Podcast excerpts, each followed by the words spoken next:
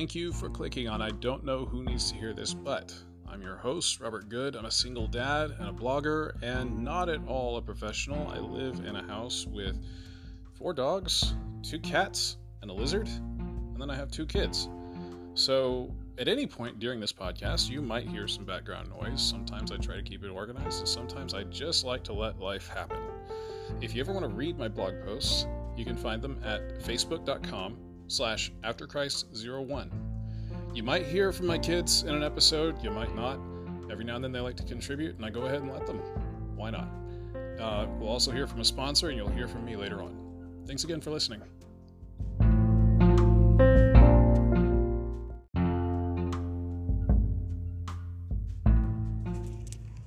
Yo! Yes, I'm recording this on my way home. If you can hear some background noise, that's why. Um, it's late, very late in the week for the podcast, but uh, we are going to get it posted. I'm still not exactly sure when because my daughter still has a little bit left on her schoolwork to finish up before Thanksgiving break. So I'm going to be helping her with that tonight, and uh, I, I don't know how much time I'm going to have left. So we'll see how this goes. I'm hoping to get it finished and posted tonight. If not, it might have to wait till tomorrow night because I'm also working straight on through for the next few days. But uh, anyway, uh, oh, also, I have a test. I have a test in the Cherokee language, and I think I'm ready for it, but I'm not sure. I'm hoping. I'm a little nervous, but also kind of excited because I have finished uh, Cherokee 1. So I'm hoping to do well on this test and then uh, if I if I do well, like even if I pass, but if I don't do well, I'm probably going to take Cherokee one next season. Uh, if I do well on it, though, I'm going to go ahead and sign up for Cherokee two, and I'm hoping, really hoping. Wish me luck. Thanks for listening.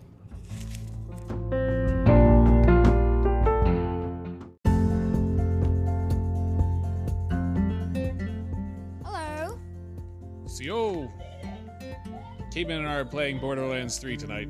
Uh, yes, we are. We made a whole entire thing, and I said it was just for him and me to play. And the Right. same characters. He's playing as the. Oh, The Siren. yeah, I'm. Play, he's playing as a siren. I'm playing as Zane, like, like the shield dude. I, I really don't know his technical technique. Uh, he's the operative. I'm playing as the Siren. She's a she she has weird powers. That's about the best way I can explain it. Am I gonna die if I go over here? Uh, no, no, you're not. You Um, really don't need to be quiet. These people are really. yeah, they are. You know, you're not being And quiet at Claptrap. Claptrap is over here, uh, sneaking. He's being about as sneaky as an elephant in an open field. No. he's like the one person in school, but he's like not the best at anything. He's like sneaky, sneaky, sneaky, and then he then he blows something up. Perfect. Yeah. Right. Which I don't understand why he blows it up. It's just got a pallet on it. Woo! So we're throwing stealth out the window? should have said that. I'm the one with the Marcus head on. I love that line. It's actually super weird if something's not exploding. Take it.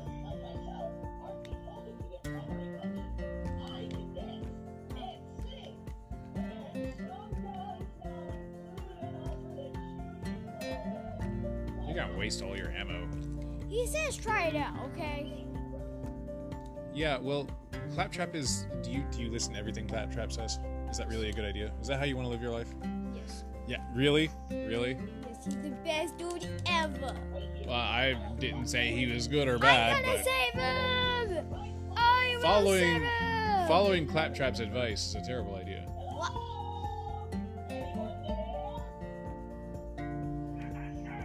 Hello. Giant electric eyeball. I like this little kung fu, and uh, like when she melees, she does this little kung fu Yeah, I have like this knife. palm, kung fu open palm jab thing that she does. It's pretty sweet. Yeah, I like this knife thing. Oh yeah, your operative has a knife. Look at my head. You got the bobblehead.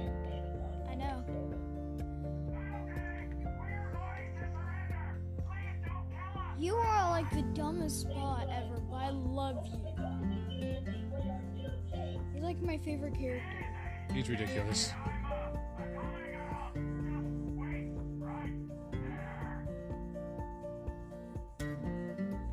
Claptrap. Claptrap's gonna do that. He's just gonna wait right there. I'm gonna save him! I'm gonna save him! I'm gonna save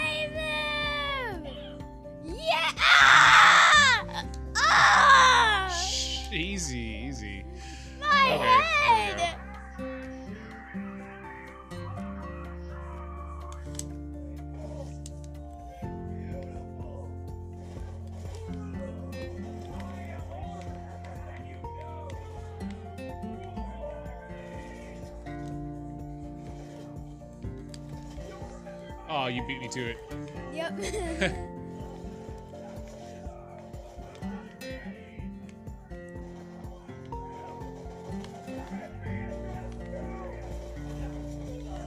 nice.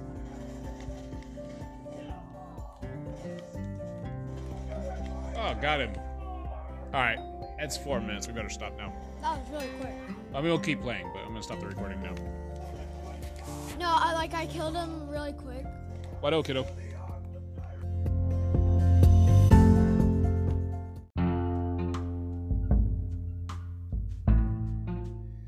He said he has 22 guns.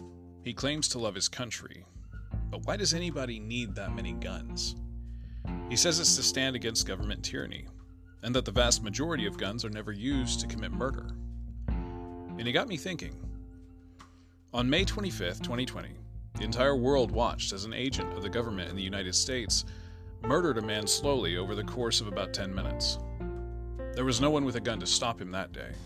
The most anyone could do was take video, ensuring that Derek Chauvin would face some form of justice only after massive and global protests from his audience. The ones with the guns are the ones who shot at the protesters. On May 26, 1838, General Winfield led his soldiers in rounding up the Cherokee and placing them into stockades and concentration camps.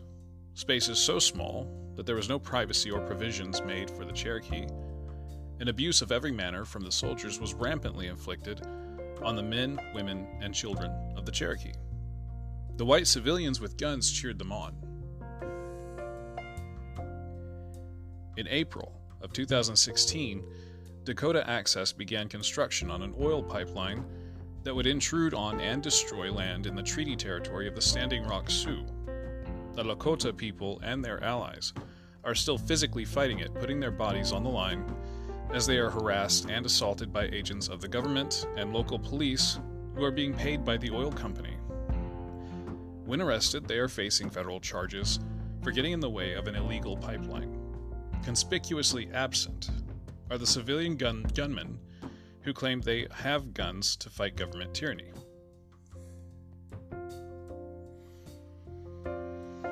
On October 1st, 2021, Enbridge finished its Line 3 replacement.